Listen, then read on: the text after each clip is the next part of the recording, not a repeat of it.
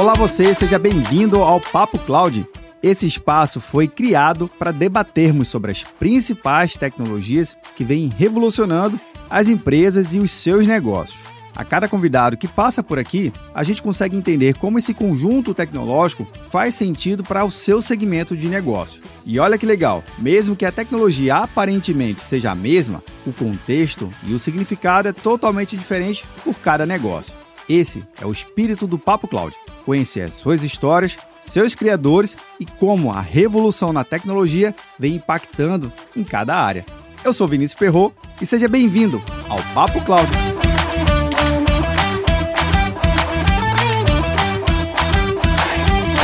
Olá você, seja muito bem-vindo ao Papo Cloud. Eu sou o Vinícius Perro. E olha só, você já ouviu falar sobre a tal da economia da atenção? Provavelmente sim, mas você entende realmente esse mercado, como ele funciona e como realmente funcionam os bastidores desse processo tão importante hoje na nossa sociedade do século XXI. Afinal de contas, um dos itens mais importantes que nós temos é o tal do tempo, né? E o tempo associado à atenção, consequentemente. Bem, para isso, eu conto com a participação do Pedro Oliveira, CEO da Outfield Consulting. Pedro, seja muito bem-vindo aqui ao Papo Cloud. Obrigado, Vinicius. Um prazer estar aqui. Pedro, antes de mais nada, a gente gosta sempre de fazer essa introduçãozinha aqui e pedir para que o convidado ele pudesse apresentar um pouco mais, contando sua trajetória de carreira, para a gente lhe conhecer, por favor. Claro. Bom, cara, que você deu uma boa introdução aí sobre a área em que eu foco a minha vida, a minha carreira há quase oito anos, né, em 2016 eu cofundei a Outfield né, originalmente como uma consultoria, né, a nossa primeira missão de vida, de jornada ali, era atuar como consultoria de planejamento, estratégia. A gente brinca que a nossa visão lá no começo era ser a McKinsey do esporte do entretenimento aqui no, no Brasil. Legal. É, quando eu e o, o, o, meu cofundador, a gente começou essa jornada, a gente estava os dois nos Estados Unidos estudando lá, eu estava fazendo dois mestrados, o, o Lucas estava fazendo outro mestrado, e a gente começou, como dois apaixonados por esse mercado, a tentar entender por que, que os Estados Unidos, né, o que está por trás daquele fator que todo mundo acaba tendo experiência quando vai para lá, né? Vai na Disney, vai num show, vai num espetáculo, vai num jogo de basquete, num jogo show americano. E no fim do dia, tudo isso é, é um pacote bem denso de entretenimento. E a nossa primeira ideia era entender o que estava por trás do clichê ali, né? De, pô, eu vou num jogo da NBA e é legal pra caramba, porque tem música, tem show, tem o jogo, tem dança, tem uma série de elementos, mas por trás disso qual é o negócio, como tudo se constrói, qual é a cadeia de valor, quem são os players, e sobretudo, uma vez que a gente aprendesse e entendesse como essa coisa funcionava, como que a gente conseguia trazer isso, tropicalizar isso para o mercado brasileiro, olhando para tudo que a gente tem de oportunidade num mercado que, no nosso caso, né, começando pelo esporte, que foi o primeiro território dentro do qual a gente trabalhou e evoluiu depois para os mercados de games e de entretenimento, mas como que a gente poderia, a partir desses aprendizados do mercado americano, replicar isso aqui? Né? A gente não está falando de inventar a roda, né, de aprender bons exemplos, bons cases do que a gente enxerga nos Estados Unidos, enxerga na Europa, trazer para o mercado brasileiro. Então, nesses últimos sete anos e meio, né, o que a gente tem feito, né, e começamos ali com esse braço né, de prestação de serviço como uma consultoria, e aí, muito por conta do, do momento do mercado, né, a gente está falando de um mercado que, apesar de muito atrativo, né, olhando de fora,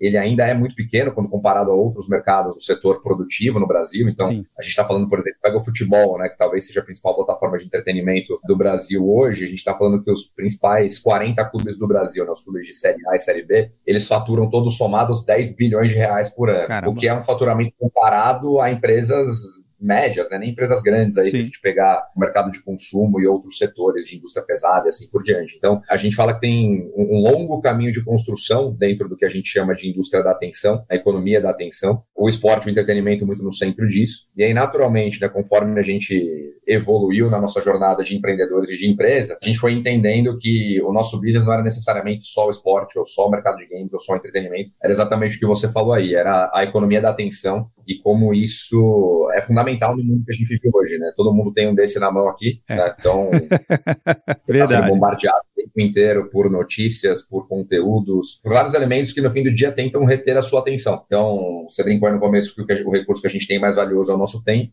e ele é arduamente disputado, né, por tudo e por todos hoje, não só na nossa vida pessoal, na nossa vida profissional, mas com todos esses estímulos de conteúdos, de entretenimentos diversos. E no fim do dia, né, a gente olha para modelos de negócio que se construíram em cima disso, que hoje são algumas das principais empresas do mundo, né, falando aí do, do do Facebook, que tem lá dentro toda a árvore de produtos deles, notadamente o Instagram, agora o TikTok nos últimos quatro anos fazendo a rampada que fez e entrando para brigar de igual para igual com o Facebook. Exato. Fora disso, a gente enxerga as plataformas de streaming fazendo um investimento enorme em novos conteúdos, né, conteúdo original, um movimento que começou sendo liderado pelo Netflix lá atrás, com o primeiro produto original, que foi o House of Cards, depois evoluiu para um contexto em que o Netflix hoje investe por volta de 20 bilhões de dólares por ano Caramba. em novos conteúdos, conteúdos originais, né? Tem uma estatística muito louca que a gente normalmente usa, que 2022 foi o primeiro ano em que o Netflix soltou em média um conteúdo original novo por dia. Então pensa que o cara tá lançando uma série nova, um filme novo, todos os dias do ano, enquanto o modelo tradicional de televisão está né, tá lá trabalhando com as novelas que duram dois, três, quatro, cinco meses, o jogo de futebol vivo na quarta e no domingo. Então, tem uma série de opções e uma diversidade de modelos, mas o que todo mundo está buscando no fim do dia, provado pelo modelo tradicional de televisão, modelo de streaming, modelo de plataformas digitais, é o nosso tempo, a nossa atenção. Então, é um assunto muito rico, né? Muita coisa acontecendo. A gente, no fim, nossa vida aqui trabalhando com clube de futebol, com confederação, com atleta, com empresas de mídia, com empresas que desenvolvem jogos eletrônicos, com influenciadores, ela sempre se resume a isso, né? Tá Pô, você não está mais competindo por um momento da vida do Vinícius, né? Você está competindo pela vida do Vinícius 24 horas por dia, 7 dias por semana. Exatamente. Então, o que isso quer dizer? E o Flamengo, ele não compete mais só com o Palmeiras ou com o Vasco, ele compete com o Netflix, ele compete com o Fortnite, ele compete com a Globo diretamente, porque no fim do dia você tem ali um determinado número de horas que você dedica para o seu entretenimento e com a desintermediação tecnológica que aconteceu nas últimas duas décadas, né, com internet de banda larga de alta velocidade, com smartphones, está tudo na palma da nossa mão. Né? Então a gente tem acesso a todas essas plataformas, a todos esses conteúdos de uma forma que a gente não tinha há 20, 15 anos atrás. Então isso é o ponto fundamental para que toda essa dinâmica mude e a atenção venha para o centro né, da discussão, o centro da jornada, que é o que todo mundo está buscando agora e cria uma série de novos modelos de negócio, uma série de novas oportunidades para o mercado. Então, a gente é bastante otimista, entusiasmado em relação a esse tema. Tudo tem para evoluir ainda nessa frente. Pedro, você falou uma coisa importantíssima aí de tudo que você contou de, da história, mas eu queria até aproveitar esse momento e falar do tempo, né? E falar da parceria aqui que a gente tem também com do canal do Papo Cloud com o pessoal da MIT Technology Review, que oferece agora para a gente um exemplar para todo participante aqui, todo convidado do Papo Cloud. Então, Pedro, esse exemplar vai chegar na sua casa aí, é, lacradinho, bem bacana. E um fator do tempo que é o seguinte: a edição da MIT Technology Review ela é trimestral. E olha só que legal, então você tem três meses aí para poder ler o conteúdo. É um conteúdo, obviamente, bem mais denso, diferenciado e com qualidade, que é o que a gente busca aqui muito social. Então, esse exemplar vai, vai para sua casa como cortesia e um agradecimento aqui também para participar pelo Papo Cloud. Agora, Pedro, uma coisa que você comentou que também deixa muito claro é que o entretenimento, ainda assim, é um grande mercado que movimenta, eu posso até arriscar aqui, trilhões de dólares no mundo todo. Porque existem diversos tipos e você também falou que a concorrência agora não está necessariamente com seus pares. Ou eu vejo o jogo do Flamengo, ou vejo do Fluminense ou do Botafogo. Não é mais isso necessariamente. É com outras coisas que não estão nada a ver. Então faz sentido, então, ver se eu estou criando alguma linha de raciocínio certo aqui, mas faz sentido eu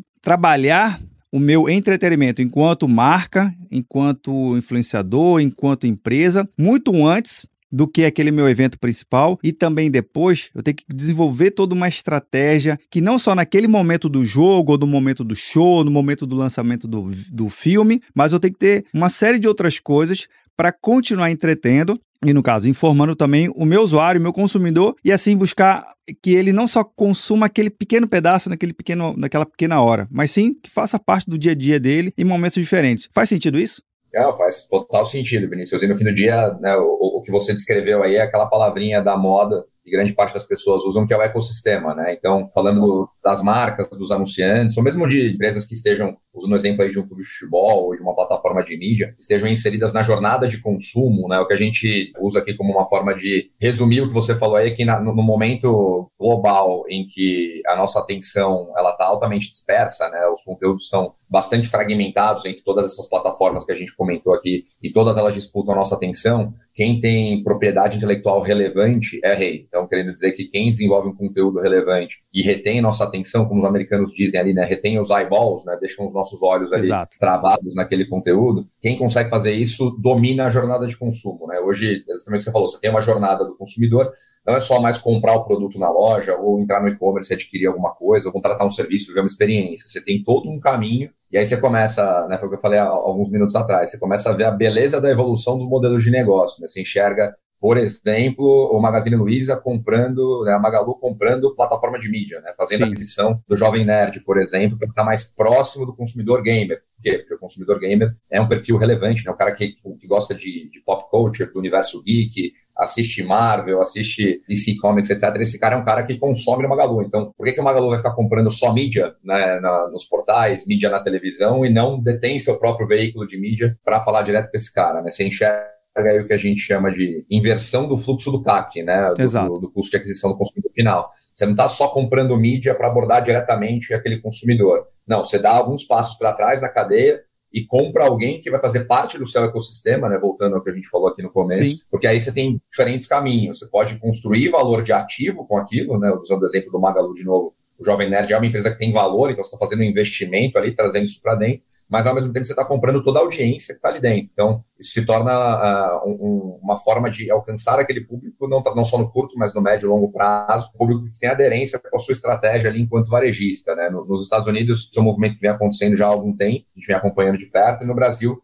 esse exemplo do Magalu é um exemplo legal, outro exemplo do grupo SBF, dono da, da Centauro, Sim, adquirindo a LWB, que é dona do, do canal Impedidos, por exemplo, também, é outro tem tudo a ver, né? Qual que é o principal produto, a principal categoria da Centauro? Futebol qual que é o principal canal de futebol no Brasil hoje, o Desimpedidos. Então, ao invés de eu ficar comprando mídia na Globo, no futebol e patrocinar tudo, eu compro meu veículo de mídia e trago essa audiência junto aqui para dentro. E da mesma maneira, você vê vários influenciadores agora e artistas, celebridades, pessoas que comandam uma audiência muito grande, fazendo movimentos similares, né, do outro lado. Então, pô, ao invés de eu vender aqui um post por 10 mil reais, 100 mil reais, 200 mil reais, eu vou pegar ações da empresa, né? vou pegar participação numa empresa, porque eu acredito que essa empresa possa crescer, possa evoluir. Também é um negócio que no mercado americano já acontece há algum tempo, mas principalmente nos últimos quatro anos no Brasil, a gente viu acontecer em vários momentos, vários exemplos. Né? Você tem hoje aí influenciadores que são investidores das próprias marcas, ou Exato. influenciadores que criam as próprias marcas, porque tem uma audiência muito grande ali em cima. Então, tudo isso cria uma dinâmica toda nova. Né? A gente vivia num mundo em que a marca ia lá na Globo, comprava o pacote de mídia, eu ia na revista, comprava aí né, uma,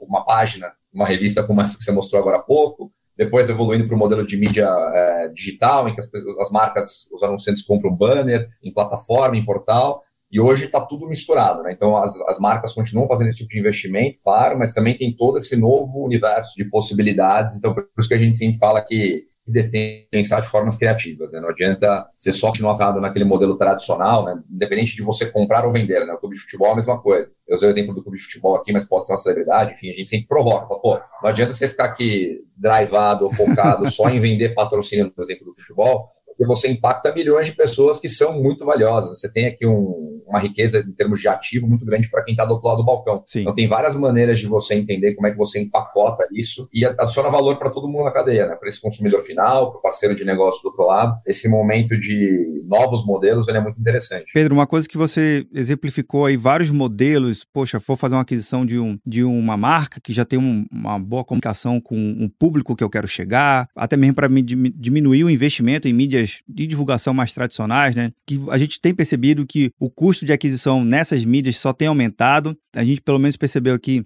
que o próprio YouTube ele, e o, o, Google, no geral, ele lançou até uma ferramenta para o cara validar se o tipo de anúncio que o cara fez performa mais ou performa menos. Então, no geral, como é que hoje vocês da Outfield conseguem olhar esse cenário todo e ajudar o cliente a escolher o melhor caminho? Como é que é o processo de orientação e de consultoria de vocês para os clientes? Antes de pensar no processo, né, a gente tem uma premissa, quem tem propriedade intelectual relevante é rei, domina a jornada, né, e está sempre na jornada de consumo ali. E tem um derivado disso, tem uma brincadeira que a gente sempre faz com, com clientes aqui, né, dos dois lados do balcão, seja ele uma marca ou uma empresa que quer estar inserida nesse contexto, seja ele um clube de futebol, uma celebridade, um influenciador, mas não é uma questão de se faz sentido ou não, né? Como faz sentido eu fazer como esse no mundo que a gente vive hoje, porque e aí não, não querendo dizer que você tenha que ter todo o seu foco, o seu esforço, estratégia direcionada para algo inovador. Você tem que ter sempre uma mescla aí dos dois modelos. O que a gente normalmente faz é, é entender né, quais são os investimentos que, a, usando o exemplo de um anunciante aqui, que é o mais fácil de encaixar nesse caso. Mídia televisiva, mídia de performance, media out of home, quanto desse percentual é destinado a, vou chamar aqui de investimentos alternativos, né? Então, patrocínios, eventos, mesmo construção de conteúdo original, né? São movimentos que algumas marcas estão fazendo, e a gente olha para a proporção ali. Então, a gente entende que hoje você já tem, um, tem que ter uma proporção relevante ali de aproximadamente um terço disso alocado é, nessas novas formas de tentar encontrar o consumidor final, que ainda, em certa medida, são experimentais, mas você já tem uma diversidade de exemplos e modelos que podem ser trabalhados. Então, a gente sempre parte dessa premissa que pelo menos um terço dos investimentos de um anunciante tem que estar sendo direcionados para iniciativas desse tipo, ou se não são iniciativas que tenham isso enraizadas nelas. Vou dar um exemplo aqui de bancos, principalmente, que fazem isso hoje no futebol, que trabalham no modelo híbrido ali. Não é só mais o patrocínio na camisa do clube de futebol, mas é o patrocínio atrelado à abertura de contas digitais daquele clube. Né? Então, hoje você pega o BMG, por exemplo, tem esse modelo com o Corinthians, né? um modelo em que ele tem o patrocínio, mas ele também tem um banco em que o Corinthians é sócio. Então, para cada conta aberta ali dentro, o Corinthians tem uma receita variável e isso é deixado muito claro nas, em todas as comunicações que o próprio Corinthians faz. Né? Fala, torcedor do Corinthians, abra sua conta aqui no BMG, porque você está ajudando o Corinthians também né, diretamente, Legal. financeiramente, aqui por meio desse movimento. Então, você olha para a mescla dos dois modelos. Né? Você tem o um modelo tradicional de patrocínio, né, uma marca que é super envolvida com futebol, patrocina vários clubes, mas ao mesmo tempo ela coloca esse componente de aquisição de clientes em parceria com o investido dela, né, em parceria com o clube nesse caso, para a remuneração do clube no, no modelo variável e para que o banco tenha acesso à rede de clientes potenciais que esse clube traz para a mesa. Então, né, voltando no que eu falei no começo, ali, acho que não é uma questão de se eu devo fazer ou não, ou como eu tenho que fazer e como isso se ajusta à minha realidade, seja um modelo híbrido, como esse que eu acabei de citar, seja um modelo 100% variável, como tem outras né, diversas marcas aí que trabalham, principalmente marcas conectadas com o mundo da influência, né, e trazem influenciadores para dentro da base, modelo de cupom, que já é algo também bastante trabalhado, seja um modelo em que você está muito mais pautado no tradicional, mas vai fazendo testes ali, né, acho que o, o varejo mesmo é um bom exemplo disso, porque não tem como você fugir do modelo tradicional de mídia, mas os dois exemplos que a gente citou aqui, né, Magalu e Grupo SBF, já deram um, um cheiro aí do que, que você pode fazer para pensar adiante disso. Né? Esse ponto que você falou, Pedro, da transparência, onde o próprio banco e o Corinthians, no caso, né? Ele deixa bem claro que ao criar uma conta, ao abrir uma conta tudo mais, você está ajudando também o time, né? Então, nessa economia nova, é importante também deixar bem claro para o usuário ou para a sua audiência o que está acontecendo ali, né? Porque eu acho que fideliza mais e, e, deixa uma coisa bem mais realista. Porque senão fica muito entre linhas, ficar lendo aquelas fontes uhum. número 6, assim, de tamanho 6, ninguém está entendendo nada que tipo de relação é aquela. Então, transparência também é importante nesse tipo de nova relação comercial e novo modelo de negócio? Com certeza, cara. E até tem né, você tocou aí no, no, no, ponto da transparência e tem um, um, atributo que é diretamente relacionado à transparência, que é a parte da autenticidade. É, a gente viu por muito tempo vários artistas, celebridades, jogadores de futebol, enfim, todos os perfis aí, sendo aquelas figuras que endossam produtos, né? Então, pô, eu uso esse produto aqui, compre você também. E todo mundo sabe que no fim do dia ali, né, em grande parte das situações, isso não é verdade, né? É. A pessoa está sendo paga para falar que aquele produto é bom, que uhum. você tem que comprar do dia ela consome outras coisas. Quando a gente começa a enxergar essa mudança de modelo e as pessoas participando, seja né, numa remuneração variável ou sendo diretamente acionistas, sócios do negócio, ela tem uma propriedade muito maior para falar daquilo e na questão da transparência e da autenticidade, você entende por que, que ela está fazendo aquilo, porque ela é dona do negócio, ela tem participação direta no negócio e ela de fato consome aquilo, porque ela é dona do negócio, ela acredita naquele negócio. Então, acho que ajuda bastante na forma de comunicar né, para o consumidor final, falar, isso daqui é bom porque eu criei, ou eu tô junto, eu sou sócio, você deveria comprar isso daqui também, consumir isso daqui também. Então tem esse rompimento de paradigma, né? A gente que ficou muito tempo lá nos Estados Unidos estudando o mercado por lá, o mercado fala muito daquela da figura do Mad Men lá do seriado, né? Que Sim. um modelo de publicidade tradicional que as pessoas iam lá e falavam, pô, compra isso daqui, melhor produto do mundo, acabava, jogava o produto fora, comprava um produto melhor, mais caro, enfim, qualquer coisa que fosse. E nesse modelo de propriedade ou né, de modelo misto aí que a gente está falando né, da economia da atenção, as pessoas trazendo a audiência delas para dentro de um negócio, né, audiência virando moeda de troca, não dá mais para a pessoa não ser 100% leal à audiência dela, né, trazer um, uma informação que não é verdade, a gente enxerga aí tudo que, que, acontece do ponto de vista de, de punição, entre aspas, aí, né, em Sim. redes sociais, cultura do cancelamento, enfim. As pessoas são, de fato, trazidas ali para responderem pelo que elas fazem, comunicam. Então, essa questão da transparência e da autenticidade ela é muito importante e esse modelo acaba facilitando isso. Associado a todo esse mercado que você citou, Pedro, a respeito também das grandes empresas, a gente fala das big techs, né? E elas estão ali tentando cada vez mais se consolidar no mercado, tentar criar mais clientes para poder consumir mais dos seus produtos. Parece até meio que ficção científica aqui, mas a realidade está muito nesse contexto. Mas como é que ela hoje participa desse ecossistema de, de atenção? É produto, é serviço? Como é que você tem visto isso também nesse mercado com essas grandes empresas? Tem algumas formas aí, acho que a melhor maneira de exemplificar é, é trazer casos aqui, né? Acho que tem um, o principal caso para mim aqui, que a gente sempre usa como a grande referência global em economia de atenção é a Disney, e a Disney é uma empresa que, voltando no que eu falei antes, ela começa com propriedade intelectual, né? ela começa desenvolvendo conteúdos únicos, histórias especiais que em algum momento impactam a vida de todos, todo mundo tem acesso a formas de consumir conteúdo no planeta Terra, em algum momento já foi impactado por algum personagem, alguma história, alguma narrativa da Disney, e foi o que eu falei, né? Nada disso é inventar a roda. Você pegar as coisas que o Walt Disney fazia na década de 1910, 1920, quando ele começou essa jornada, ele já falava que no centro da estratégia de tudo que ele ia fazer estavam as histórias, estava o conteúdo, porque a forma de eu me relacionar com o meu consumidor é construir uma história, né, e voltando no que você falou agora, ela é transparente, ela é autêntica, que toca meu consumidor e por isso ele vai estar no meu ecossistema, voltando na palavrinha que a gente usou no começo. E aí dentro do ecossistema eu vou jogando esse cara para um lado ou para o outro. E aí veio a primeira ideia dele de fazer os parques temáticos, começou lá na década de 30 e evoluindo até o que a gente tem hoje, que é uma baita jornada de consumo dentro de um ecossistema enorme, em que a própria Disney entendeu que fazia sentido trazer outras propriedades intelectuais para dentro. Então aí você tem a aquisição da Marvel, a aquisição do Star Wars, a aquisição de Pixar, porque você vai botando no centro da jornada ali todas essas propriedades intelectuais e conteúdos que tocam a vida das pessoas, traz as pessoas para dentro, né, elas vão em parque temático, mas aí com o advento da internet você consegue desintermediar a relação, então para Disney ganhar dinheiro com B2C, não necessariamente você tem que continuar indo só para o parque, você consegue consumir conteúdo pelo Disney Plus, você consegue comprar as coisas pelo e-commerce, tem os diversos eventos aí que rodam o mundo, então a partir né, desse do conteúdo como core business da empresa, tem toda essa frente de monetização B2C, e se eu não me engano, a parte B2C ela é muito mais rentável para a Disney do que toda a parte de, de filmes, né, cinema, outros elementos que acabam casando muito bem dentro, dentro dessa estratégia. Mas não quer dizer que não tem outro lado da moeda. Eu falei que ia dar dois exemplos aqui para exemplificar isso, acho que do lado, na ponta da, do desenvolvimento do conteúdo, a Disney é a principal referência, e na ponta né, do conteúdo como um meio para chegar no meu consumidor final, a Amazon vem fazendo um trabalho é, também, né, você falou de Big Techs, com muito capital disponível para investimento ali, mas ela vem fazendo um trabalho muito agressivo de até tentar competir em pé de igualdade com a Netflix, que tem conteúdo como negócio fim dele. Né? A Amazon, na verdade, uma brincadeira que eu ouvi uma vez um professor fazendo, ela tem o Amazon Prime Video, ela tem todas as séries de streaming, ela comprou lá a MGM, dona do James Bond, por 8 bilhões Sim. de dólares, mas tudo isso como uma forma de te fazer comprar mais papel higiênico, né? porque ela quer manter dentro do ecossistema dela. Verdade. Então, ela, ela investe nesses conteúdos, você está dentro do ecossistema Amazon, eh, agora começou a investir em direito direitos de, de, transmissão de esporte também, né? No Brasil, aqui transmitindo Copa do Brasil, nos Estados Unidos já transmite futebol americano há algum tempo. Ela é um varejista no fim do dia, né? Então ela quer, voltando ao que você falou, ela quer vender produto. A forma dela te manter grudado na jornada Amazon, no sistema Amazon, é te dar mais conteúdo o tempo inteiro para que você esteja ali dentro. E aí né, tem a,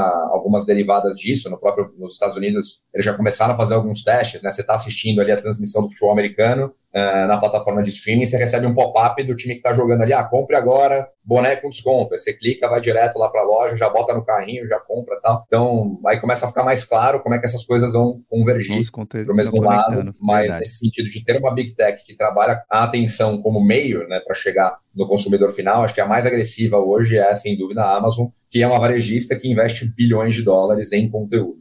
Você citou o primeiro caso da Disney, e aí me veio uma palavrinha que está muito sendo utilizada nos últimos anos, que é o tal do digital, né? Que é aquela mistura entre o, o, digital e o físico. A Disney ela surgiu muito antes de ter essa palavra de mercado do digital, e ela já misturava muito bem esse contexto, né? Uhum. De ter o entretenimento virtual naquela época, só era em, em VHS naquela época. Não sei se o pessoal lembra aqui, mas depois os cinemas, obviamente os parques, tudo ali muito associado. E você citou o caso da Amazon, que ela nasceu essencialmente no mundo virtual, ela nasceu 100% no mundo mais conectado e traz experiências no mundo físico. Eu acho que isso que é o legal, que a jornada completa, ela tem que estar tá permeando vários momentos, porque o Vinícius, Pedro, enquanto usuário, a gente está, ou às vezes está numa plataforma, às vezes está nos relacionando com um produto mais físico. Então é importante que as empresas também entendam que a jornada está muito além de aspectos mais tradicionais, do que a gente vê, né, de rede social, de site, de um aplicativo específico, às vezes está em outro canal que ninguém está olhando, ou que olhou e desprezou. É isso também? Não, perfeito, cara. E você tocou tocou em, dois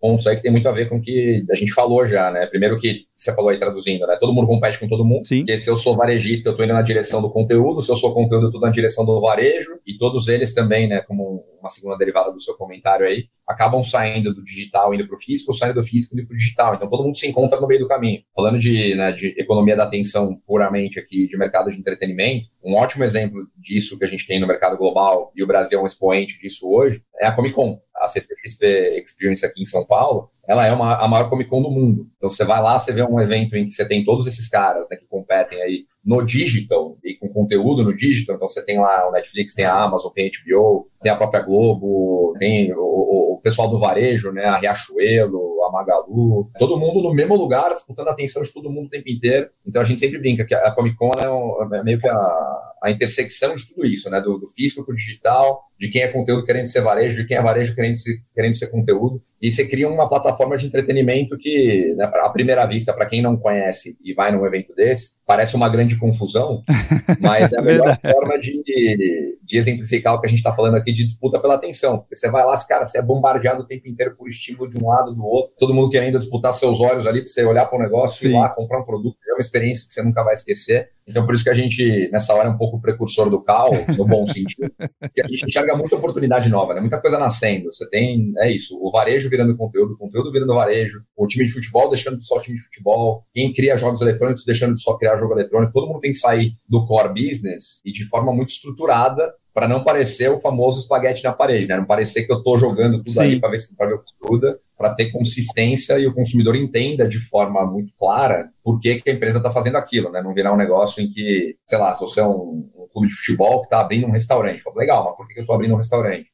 Qualquer a Riachuelo, que eu dei um exemplo aqui, que é, hoje tem uma, uma, receita enorme vindo ali da linha de produtos geeks, produtos voltados para o público gamer, que são as estampas de produto licenciado e tal. Então, quem era conteúdo para o varejo, varejo para o conteúdo, isso cria toda essa beleza do momento que a gente está vivendo aqui. Verdade. E você citou a Comic Con, cara, eu acho que eu tive a oportunidade de ir e, assim, uma, uma experiência inimaginável, assim, indescritível. Só quem foi realmente pode dizer como é que é a, a vibe bem legal. E você cita muito isso, né? Que produtos já licenciados, tem marcas e stands que desenvolvem um produto somente para aquele evento. Muito parecido com aquele banner e o pop-up que você citou do jogo, né? Já experimentando lá nos Estados Unidos. Só que no mundo real, né? Olha só, esse produto, essa camisa, esse boné com esse logo, com essa marca, só é aqui hoje, nesse evento. Depois acabou. Eu acho que faz muito do, desse, desse sentido para você criar não somente mais uma coisa, mas algo exclusivo, algo que pertença ao momento daquela pessoa, né? Falar assim, olha, eu fui na Comic Con e comprei esse item aqui, esse action figure exclusivo do evento, do ano tal. Isso gera uma memória afetiva muito grande e tem um valor agregado que não dá nem para mensurar, né?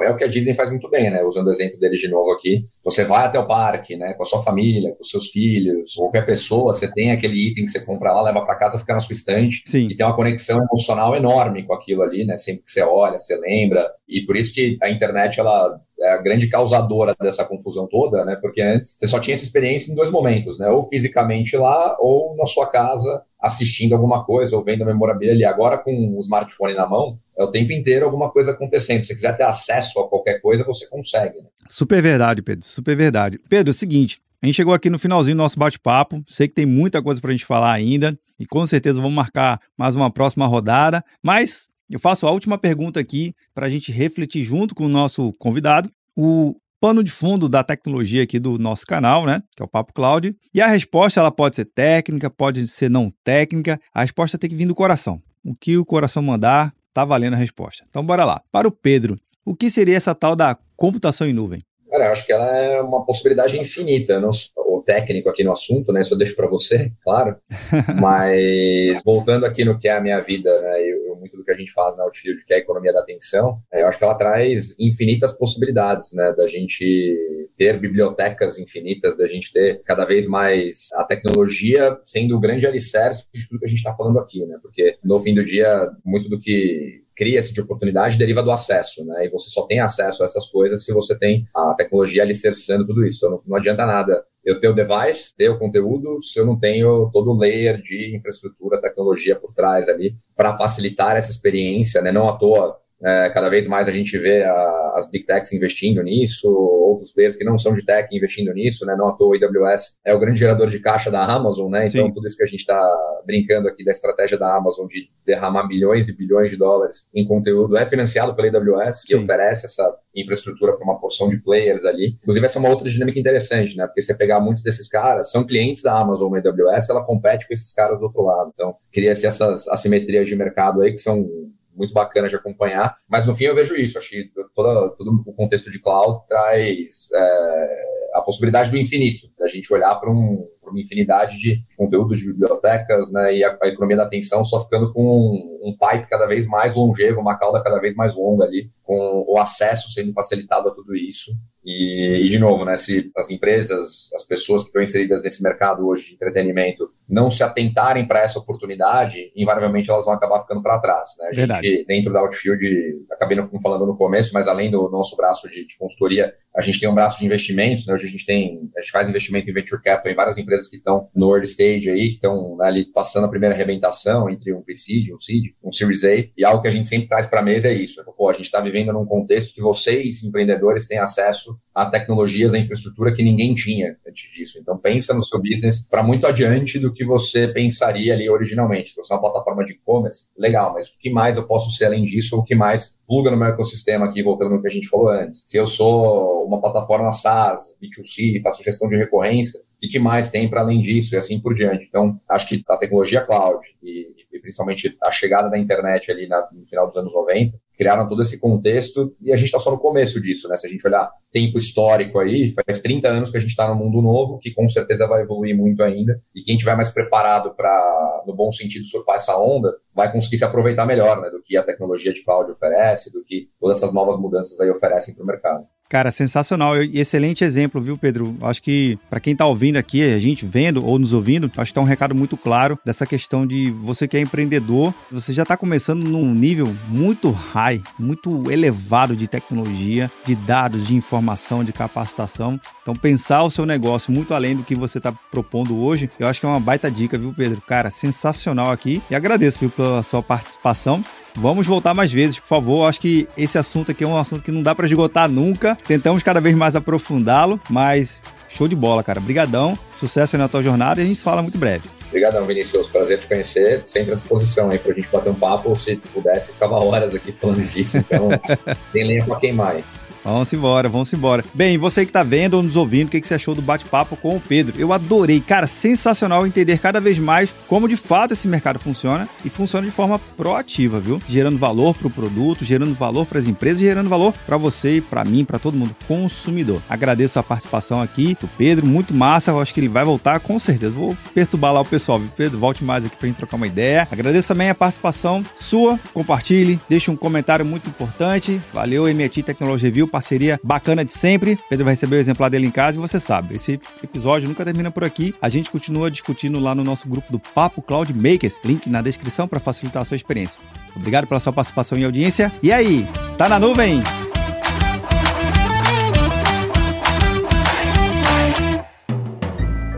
Mais um produto com a edição Senhor A.